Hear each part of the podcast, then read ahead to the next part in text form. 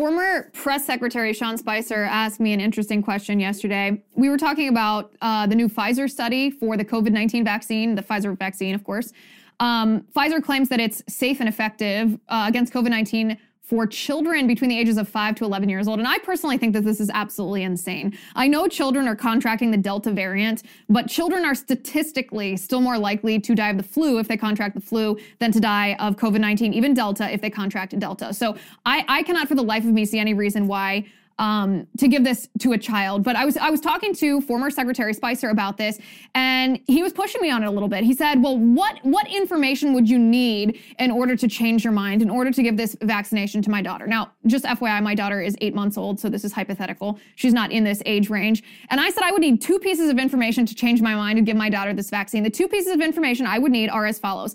Number one, I would need to know that the severity of COVID 19 for a child in the age bracket with the non existent pre existing conditions that my daughter has, that the severity of COVID 19 is way, way, way worse than it actually is.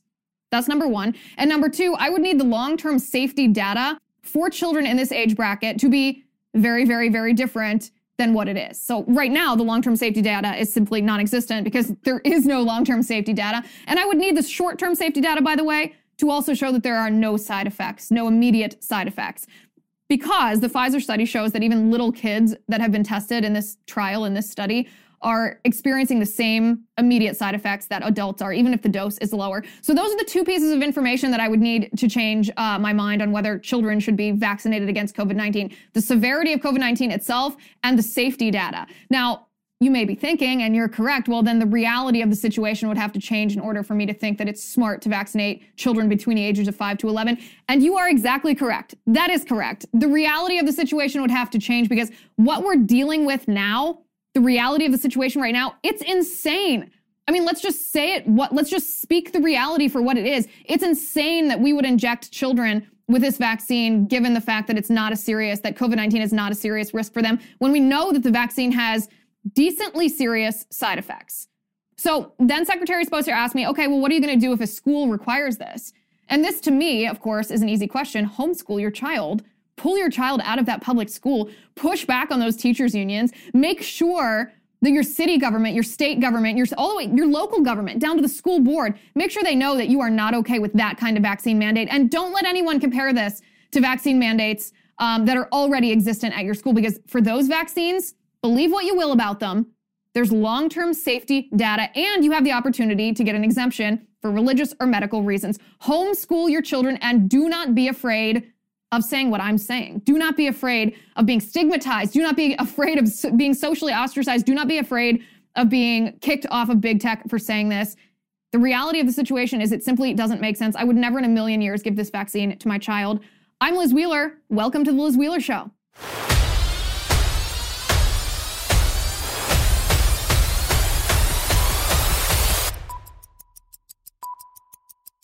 Oh my goodness. Joe Biden speaking at the United Nations. First of all, the most boring thing in the entire world. But this man, let me tell you, he says the most atrocious things. The most atrocious things. It's embarrassing to me as an American citizen, someone who is proud of her country, someone who is proud when our country is represented on the international stage. It's embarrassing to me that Biden is the representative, given the absolutely asinine things he says. We're going to get to that in just a second. But first, um, I mentioned this yesterday, but I'm so excited to announce that this fall, I'm headed to college campuses across America in partnership with my good friends at the Young America's Foundation. That's right. At these events on college campuses, I'll be able to talk directly with you and your peers about the issues that affect all of our lives today in America. It's a deeper dive, really, into a lot of the issues that we cover on this show on a daily basis.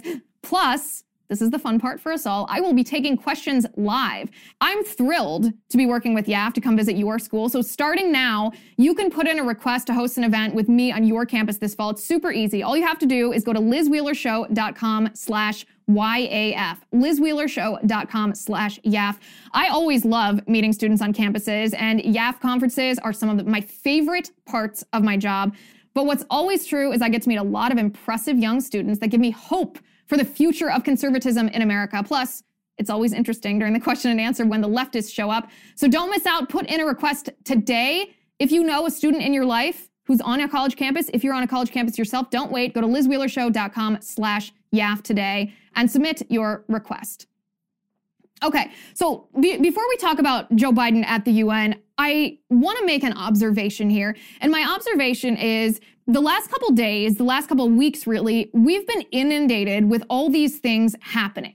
We've been inundated with first Afghanistan happened and the border happened and now Biden at the UN is happening. And the observation that I want to make is these things that are happening aren't just happening to us. They're not just forces of nature or fate just happening and there's nothing that we can do about it.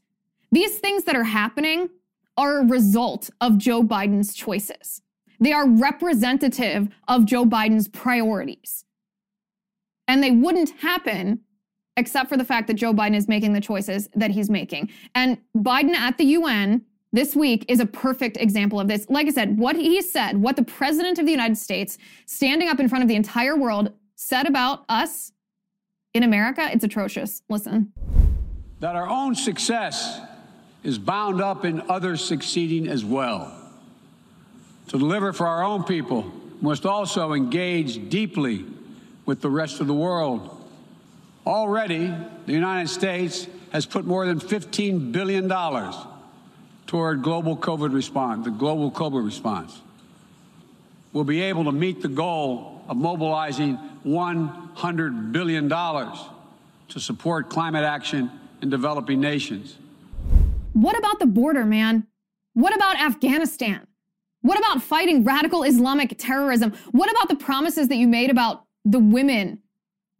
The women who are being subjugated now by the Taliban, by ISIS K, by Al Qaeda. But no, no, Joe Biden talks about global warming and climate change. The whole tone of this speech was one of collectivism. It's not about the United States preserving and protecting our inherent human rights here in the United States and setting that example abroad, even partnering with other countries who hold the same values dear. No, no, this is a collectivist narrative coming from Joe Biden when he says our own success is bound with others succeeding as well. Well, what should happen is our success should come first and others should follow based on our success, like the free market, like what we've seen with our capitalist society. First, the United States during the Industrial Revolution was very successful, and then we exported that success to places around the world. That's what should be happening in the United States, that we should lead by example and others should succeed because of our success, not bound to others as if we cannot succeed unless the international community also succeeds. It's okay to be the leader. It's okay to be the freest and fairest and most prosperous nation that our world has ever known. That's something we should be proud of. But to Joe Biden, collectivism is better because Marxism is better, and he's surrounded himself with these ra- insane radical leftists whose ideology is counter to what has made the United States the freest and fairest and greatest nation the world has ever known. So Joe Biden brags that he spent $15 billion on COVID help for the world community, and then he says we're going to meet the goal of spending $100 billion. Now, keep in mind again, whenever he says he's going to spend money, it's not his money, it's not the government's money.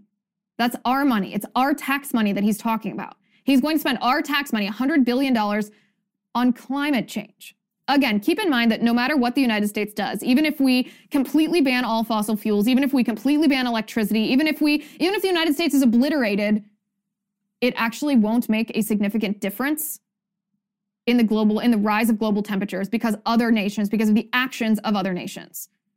So the United States can never do enough even if we want to operate under this standard that we need urgently to lower global temperatures, a premise, by the way, which I do not agree with, but even operating under that premise for the sake of this argument, there's nothing that we can do, no amount of money that we can spend that would make a significant difference if other countries like China are acting in the way that they're acting. And Biden's not going to change China.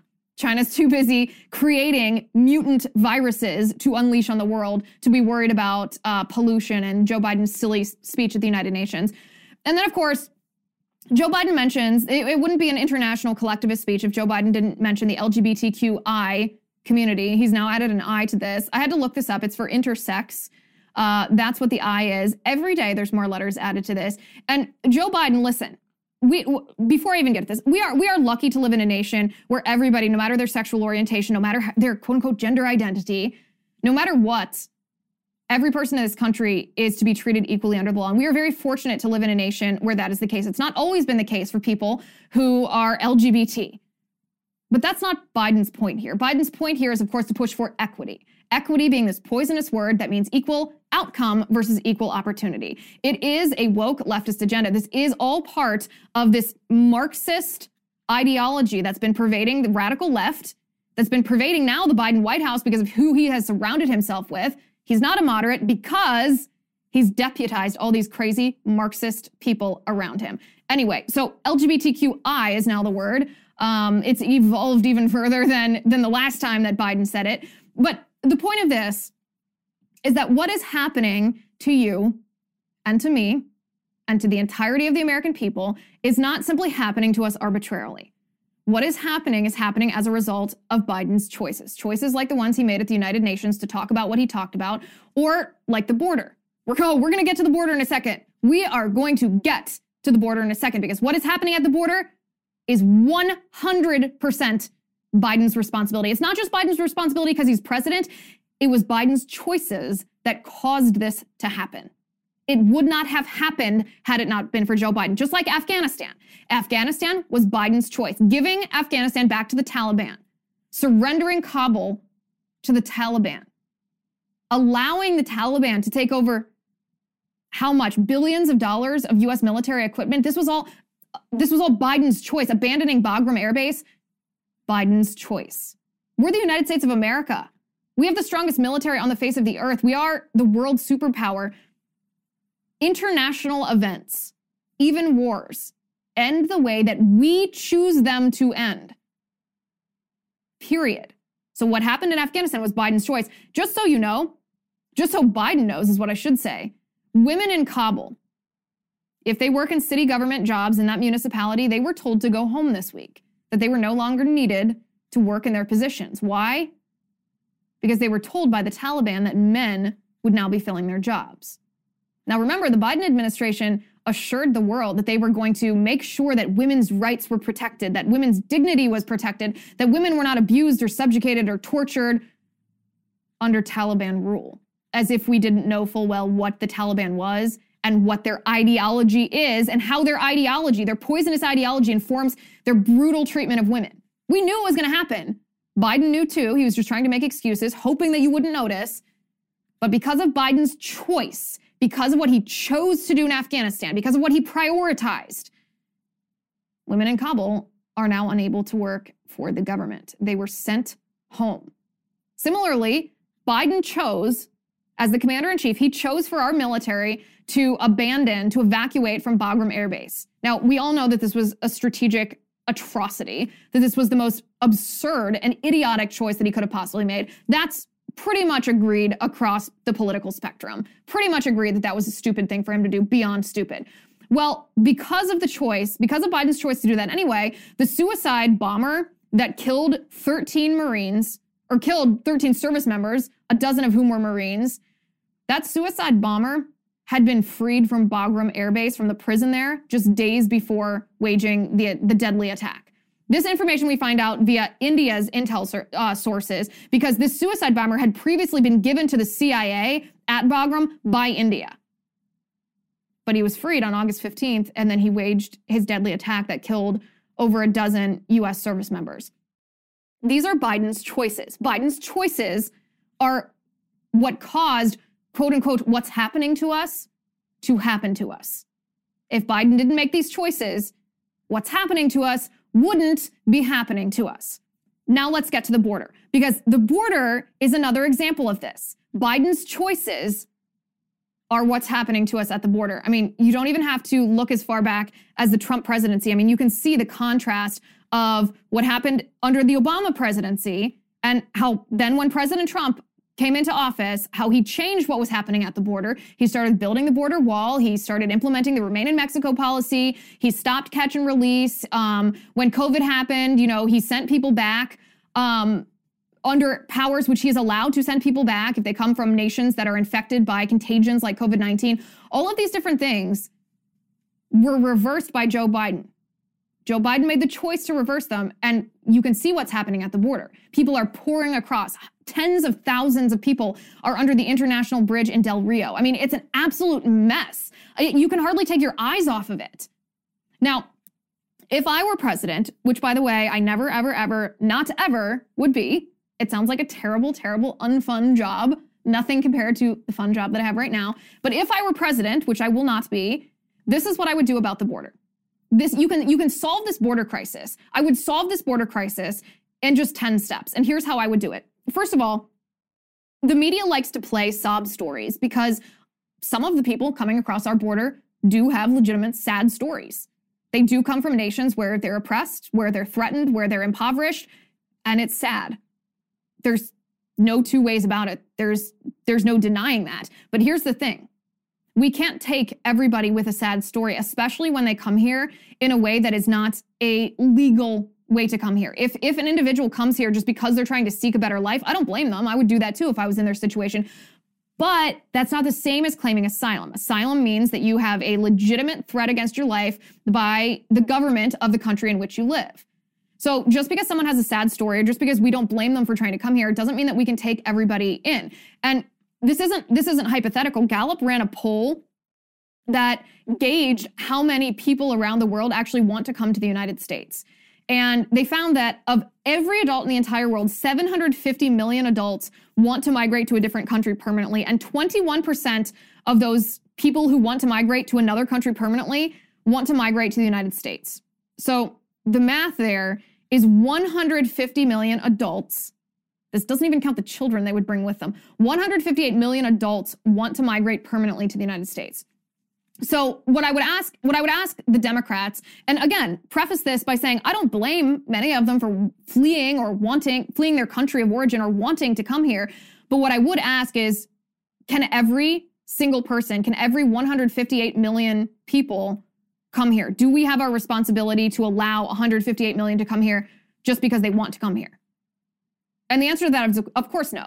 Our first responsibility is our home and protecting our homeland and protecting our citizens.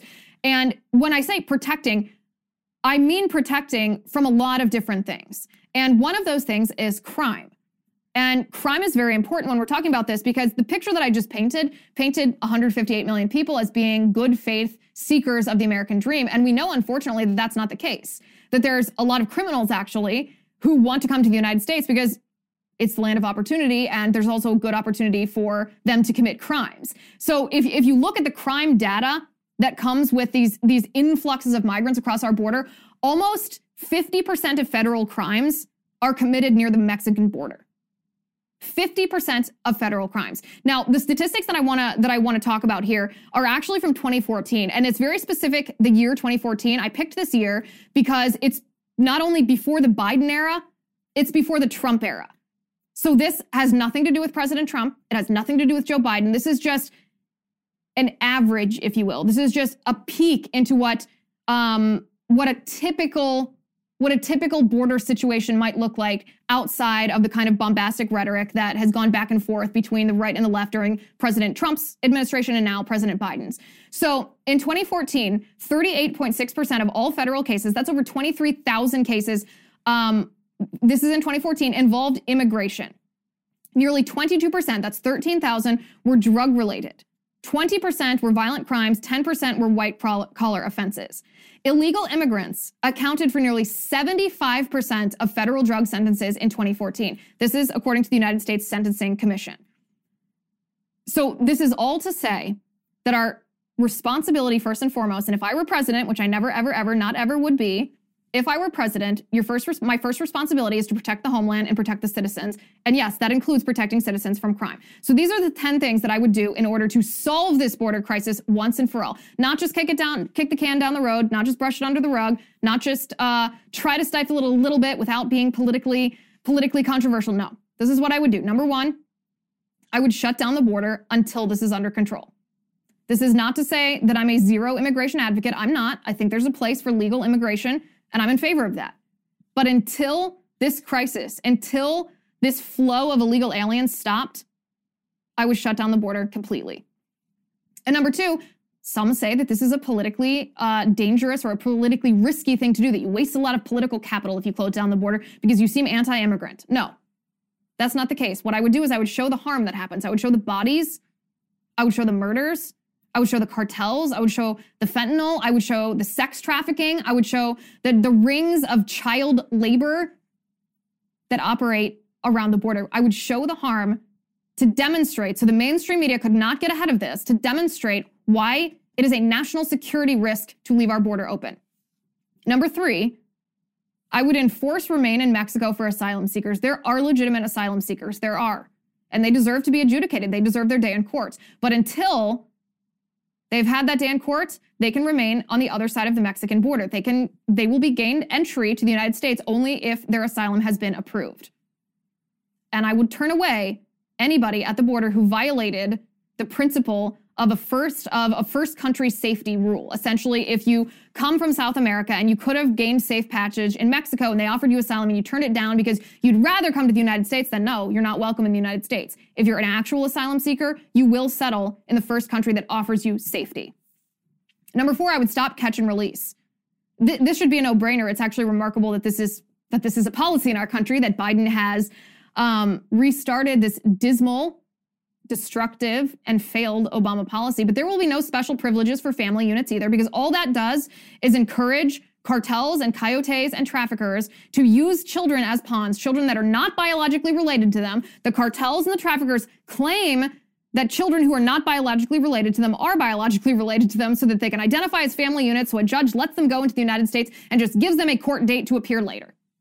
And of course, they don't appear later, and then these children have been trafficked. So catch and release will be stopped, and there will be no special privileges for family units. Number five, I will designate cartels as terror organizations. Because once I designate cartels as terror organizations, I will use special forces to take them out. That's right. I, I understand that this is one of my most controversial foreign policy uh, foreign policy positions. But think about think about the violation not only of law of sovereignty that cartels inflict on a daily basis on our nation. They completely obliterate our border. They have no respect for our laws. They're sending so many deadly drugs into our country that it's an epidemic. These cartels are violent. They have people stationed in our country. Cartel crime is almost the underpinning of crime in our in in our country in the United States. So I will designate cartels as terrorists and use special forces to take them out. Number 6, I will find illegal aliens who overstay their visas because we focus a lot on the border. But one of the ways that illegal aliens come to the United States, one of the ways that the flow has not been stopped is because people get a visa, a temporary visa. They come here, and then when the visa expires, they don't leave, they just stay. And then we do nothing to enforce it, nothing to track them down. I will find those who overstay their visas, and I will enforce that. We will stop the flow of illegal aliens. And part of stopping it, number seven, I will enforce e-verify for employers, and there will be penalties for skirting e-verify to ensure that employers are hiring only people who are legally allowed to work in the United States. We must stop the demand for illegal, illegal labor, and that will actually stop a lot of illegal aliens from trying to come here if there is no job opportunities for them unless they are here legally. Number eight, I will also stop welfare benefits for illegal aliens, except emergency health care, of course, because uh, we are humane.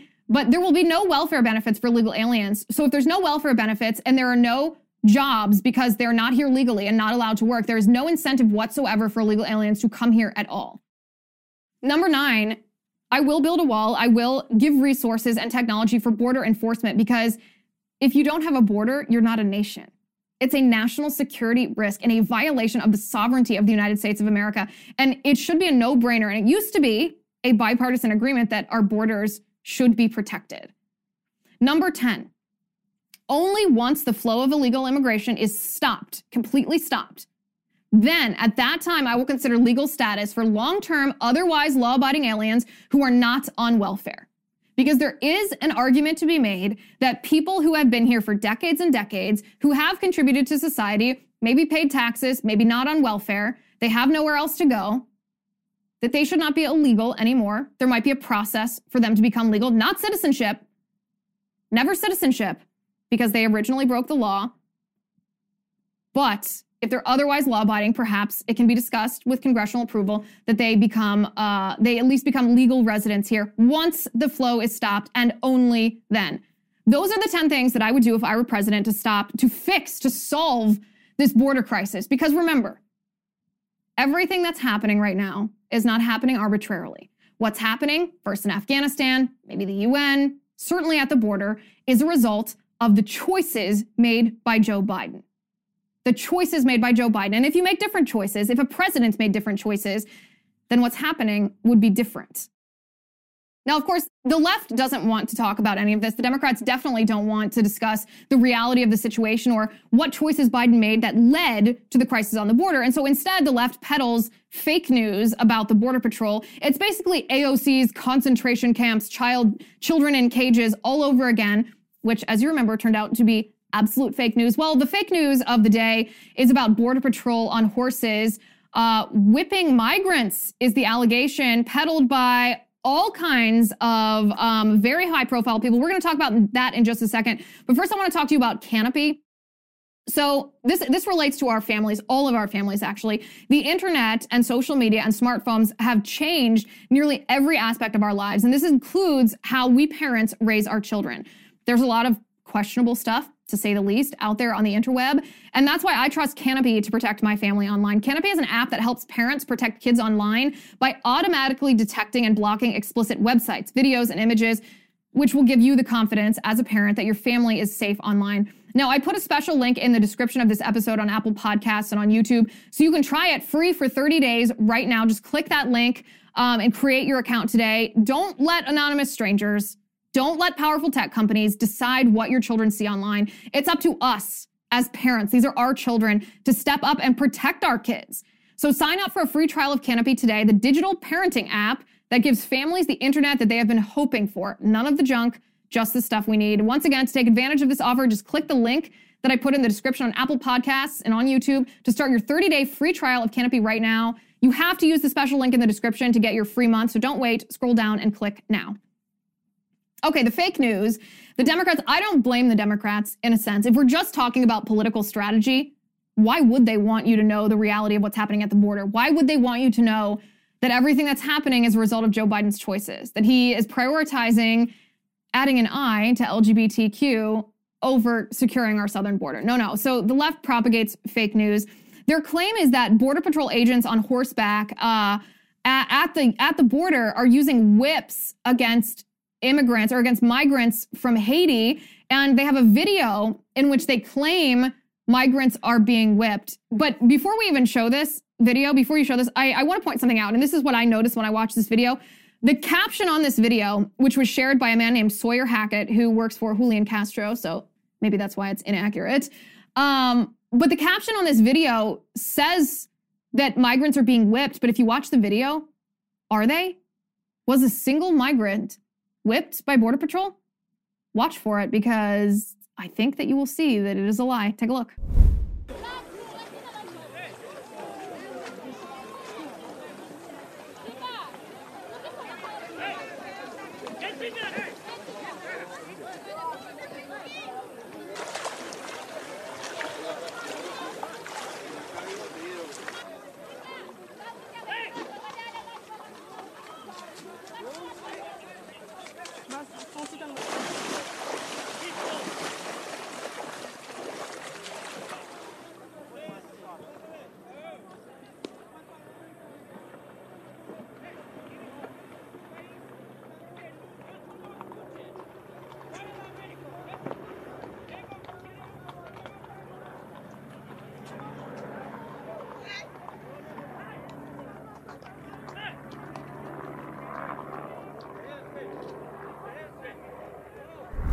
Again, this was this video and the photos were originally peddled by a man named Sawyer Hackett. This was this went viral on Twitter actually. Sawyer Hackett works for Julian Castro, so as I said before, maybe not the most reliable source there. But it's it's not just it's not just Sawyer Hackett. I actually there are so many high profile Democrats who are propagating this complete lie, complete lie that. And I, I want to talk about that in just a second, but I, I want to talk about the truth first. Is this whipping? Are Border Patrol agents using whips to whip migrants from Haiti? Did you see that in the video? No, we didn't see that in the video because that's not what's happening. These Border Patrol agents, what's happening is they're twirling the reins, they're open ended reins, the reins, and they do that for two reasons. One, a horse is like a car; it requires a steering wheel, especially during these um, situations that are that are in flux. That are high adrenaline, that are quick moving. And the agents do that to steer the horse. That's the first reason. The second reason they do it is to make sure that anybody stays clear of the horse because the horse can step on a person, break their bones, injure them. The horse itself can be injured. The Border Patrol agent can be injured. The migrant can be injured. So they twirl the reins to keep people away from the horse and to steer the horse. And it doesn't take a rocket scientist to know that. It doesn't even take a cowboy to know that. It doesn't even take anybody who has any knowledge of horses to know that. All it takes is someone who's interested in reality instead of lying. But the Democrats, of course, are not interested in reality. They are interested in lying. This is what um, Kamala Harris, by the way, where is Kamala Harris? She's supposed to be the border czar. She's supposed to be the border uh, extraordinaire. Where on earth is Kamala Harris? Well, Kamala Harris is busy perpetuating lies. This is what she said. She said, quote, what I saw depicted about those individuals on horseback treating human beings that way they were was horrible. And I fully support what is happening right now, which is a thorough investigation into exactly what is going on there. But human beings should never be treated that way. And I'm deeply troubled about it. And I'll also be talking to Secretary Mayorkas about it today. Now, we know the truth of this. It's been debunked not only by individuals who watched the video and realized that nope, no person was was hit even by the twirling reins. It was reins. It was used to steer the horse and to protect the horse and to protect the border patrol agent and protect the migrant. But Democrats are still li- are still lying about it. This this is what Border Patrol said, by the way. They denied this immediately with information that was accurate. They said, quote, agents use their reins for a lot of reasons. Primarily, it's used to steer the horses, but agents will also spin them sometimes to deter people from getting too close to the horse. If they get too close, the horse can step on them, breaking bones or causing other injuries. Agents also need to maintain control of their reins so they don't lose control of the horse, which can cause injuries to immigrants, the agents, and the horses. We are not aware of anyone being struck with the reins. End quote. But here's the question. Did Kamala Harris or Sawyer Hackett or Nancy Pelosi or any of these other, Mayorkas even himself, did any of these Democrats correct their lie? Did they say, oh, actually, we misunderstood because we're total ignoramuses. We misunderstood what was happening. And without thinking, accuse the Border Patrol of something evil because we didn't want you to see what was actually happening at the border, which is this invasion across our border. No, no, none of them said that. In fact, most of the comments, most of the tweets, most of the statements, most of the videos in which they're saying this, the Democrats are perpetuating this lie, I mean, are still active because they don't care about reality. They don't care about the truth. All they care about is perpetuating their narrative, which they're using. Their narrative, by the way, they, they want open borders. They want this to happen, and they don't, and they know the American people don't want this to happen, even Democrats. And so they want to distract you. They want to distract you from the reality of the situation. And so they're lying because they're lying liars. Okay, speaking of lying liars, I have one little update on what we talked about yesterday. Um, we talked about the Brian Laundrie story, the alleged murder.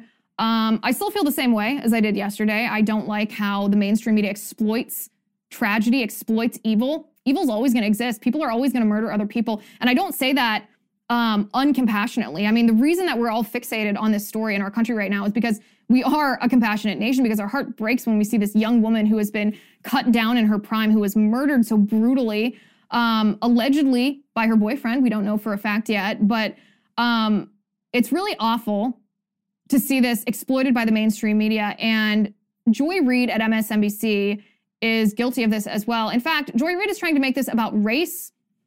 This isn't about race. This is a uh, alleged murder. This is a missing persons story. This is a lot of things. What it isn't is an, isn't a commentary on race, and yet this is what Joy Reid said. Take a listen to this.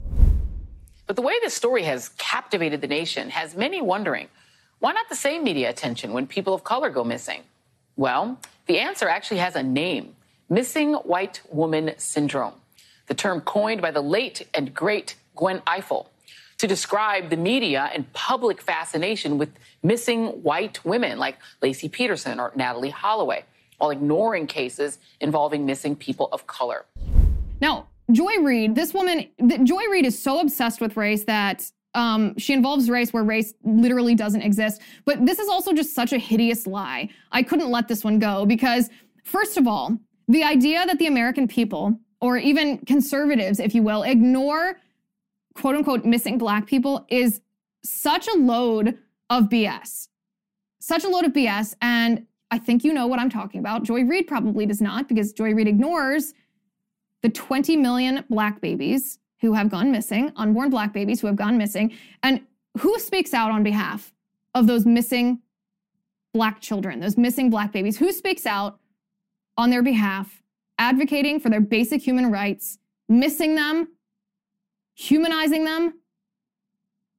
Conservatives do. That's who. It's Democrats like Joy Reid who, when literally millions of black babies go missing, their life snuffed out by abortion, Joy Reid completely ignores them. Completely ignores them.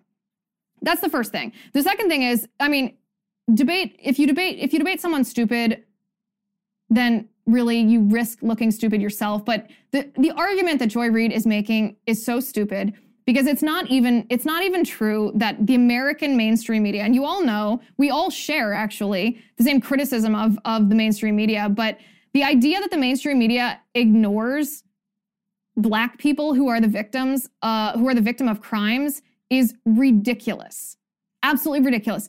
When a black man is shot by police, even when he is justifiably shot by police, it creates a mainstream media frenzy and when a white man is shot by police, which actually statistically happens more often than black men, nobody ever knows their name because the media doesn't care. So, Joy Reid, as I said, is trying to insert race into everything, even where race doesn't exist, because she's so obsessed. I don't, I don't know why for the story. She's so obsessed with her radical leftist ideology. It's ridiculous. We couldn't let that one go. Um, the craziest video of the week so far comes from Project Veritas. Project Veritas released um, their expose the COVID vax video. It was already censored by Instagram. They told him that he could not post it on Instagram because it was disinformation that could cause people bodily harm. How can a video cause people harm? It's a video. You watch it. It's not like it reaches out and punches you in the face. It's a video. It's information. It's undercover reporting. And this is what Project Veritas found. This is a commentary not on not on the vaccine itself per se. This is a commentary on our federal government being deceptive about the side effects of the COVID vaccine. Take a listen to this. The government doesn't want to show that the darn vaccine is full of is full of shit. Tell us about who this person is. Dr. Gonzalez is one of our emergency room doctors at Phoenix Indian Medical Center. And she's a federal employee? Correct. Now you got this guy in room four who got his second dose of vaccine um, on Tuesday, has been short of breath. He's got myocarditis. Yes. Oh, this is bullshit. I, and, and then No, let's see. probably myocarditis due to the vaccine. Right. But now they're not going to blame the vaccine. Well, and you know what? But he has an obligation to report that, doesn't he? They are not reporting Right. because they want to shove it under the Yeah. Under the the, the, the mat. What patient was she referring to? She was uh, referring to that patient, that 30 something year old patient that had congestive heart Congestive failure. heart failure. And in that particular patient's case, it was not reported. No. May I see your badges? You're Jody O'Malley of the Department of Health and Human Services. This is the United States government identification. I'm looking at the CDC website. It says that you're required to report adverse events following vaccinations. One of those would be uh, congestive heart failure. That's a huge one. Were there other instances that they they didn't report? Oh, I've seen dozens of people come in with an adverse reaction. Yeah, it's really sad. She had just come back from surgery from leave. So what are we looking at here? You're looking at me transferring her um, to uh, a higher level of care that could handle her condition. And this is a, col- a colleague at your hospital who got sick. She didn't want to take it because of her religious beliefs. And she was coerced into taking it. Why are you choosing to blow the whistle? It's not what a lot of people would do. They're scared, they're afraid. Are you afraid? I wouldn't necessarily say I'm afraid because my faith lies in God and not man. This is evil at the, the highest level. You have the FDA, you have the CDC that are both supposed to be protecting us. Are you afraid they're going to retaliate against you? Yeah. I'm a federal employee. What other federal employees do you see coming out? But you put your faith in God. Amen. Jody O'Malley, the courage of Jody O'Malley uh, is to be commended because when she says she's afraid of retaliation, I'd be afraid of retaliation too if I were her. If I were blowing the whistle on the Phoenix Indian Medical Center run by HHS, which means that every person that works in that hospital, every healthcare worker is a federal employee and they are violating the law, not reporting to VAERS the side effects of the COVID vaccine, the serious adverse effects of the COVID vaccine. I mean, the, the video goes on, by the way. I showed you a little clip of it. It's a full 10 minute video worth watching when you're done listening to this. Um, an employee of this of this healthcare center of the Phoenix Indian Medical Center died after she was coerced to take the vaccine. She didn't want to. She tried to apply for a religious exemption. She was forced to get it or else lose her job and she died from it. Died from it. And then there's and then this woman, Jody O'Malley, says that this medical center and these healthcare workers are not reporting to VAERS what is happening. It's shocking. The federal government owes us a response, owes us a response. Okay, a little levity after a lot of serious topics. Something super, super funny. Space Force has debuted their new uniform. I'm going to show you that in just a second. It is, it is quite something. But first, I want to talk about trust and will. We all know that we need one, but most of us put off creating a trust or will because it sounds complex, it sounds expensive, we maybe don't like facing our own mortality. Well, it doesn't have to be such a pain. At trustandwill.com, setting up an estate plan is simple, it's convenient, and it's secure. For as little as $39, you can nominate guardians for your children. You can determine who gets your stuff in the event of your death. You can plan for future medical care, all from the comfort of your own home.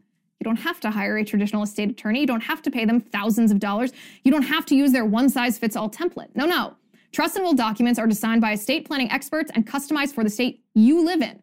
They also have live customer support seven days a week. They're the most trusted name in online estate planning, the category leader on Trustpilot. So gain peace of mind at trustandwill.com slash Liz and get 10% off plus free shipping of your customized legal documents. Don't wait. Go right now. This is really important. Get 10% off plus free shipping if you use my name, trustandwill.com slash Liz, trustandwill.com slash Liz. It's the responsible thing to do. We all know that we have to do it. We have to be adults. I highly encourage you to go to trustandwill.com slash Liz.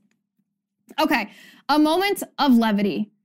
Take a deep breath, offload all of the stressful and bad news, all the things quote unquote happening to our nation that are happening because of Joe Biden's choices.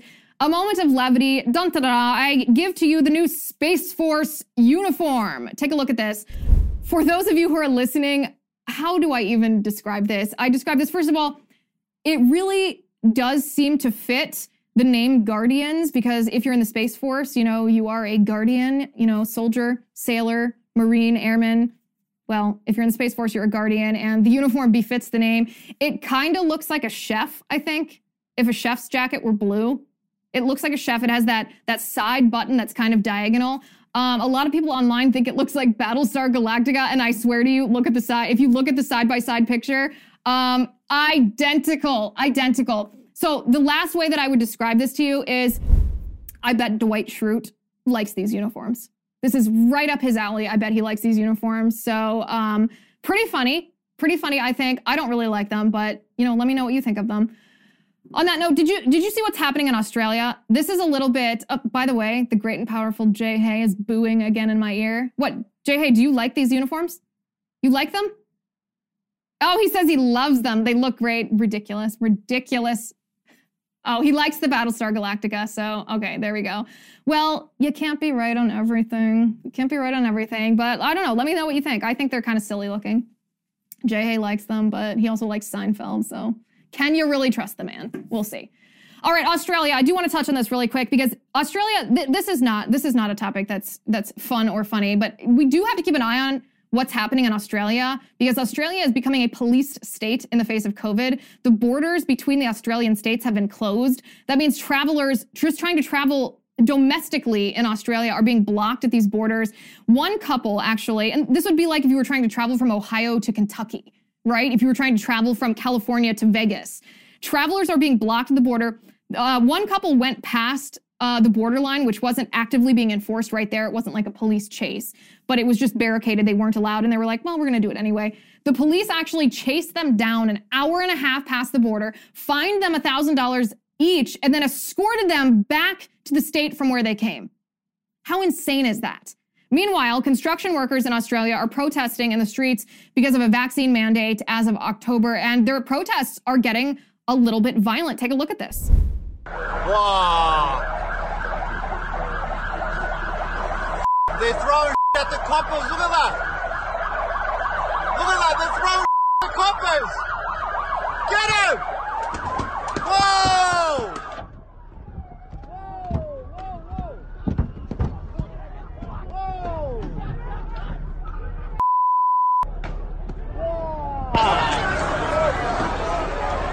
What the? Whoa, whoa, whoa! Whoa! Whoa!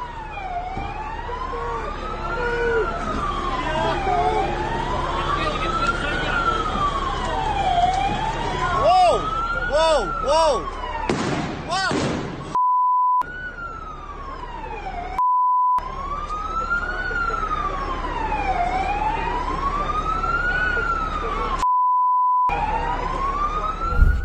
As you can see, these protesters, these construction workers were chasing police. They actually broke down the door of the construction union office. And some people online um, have been have been calling hypocrisy because so many conservatives condemned the Black Lives Matter riots, but aren't condemning um, what's happening in Australia, that these construction workers are starting to become violent. And here's my take there is a difference between Black Lives Matter violence and vandalism and these anti mandate protests. And a couple of differences um, in the sense that people aren't being killed, first of all. Huge difference, very big difference. People aren't being hurt either.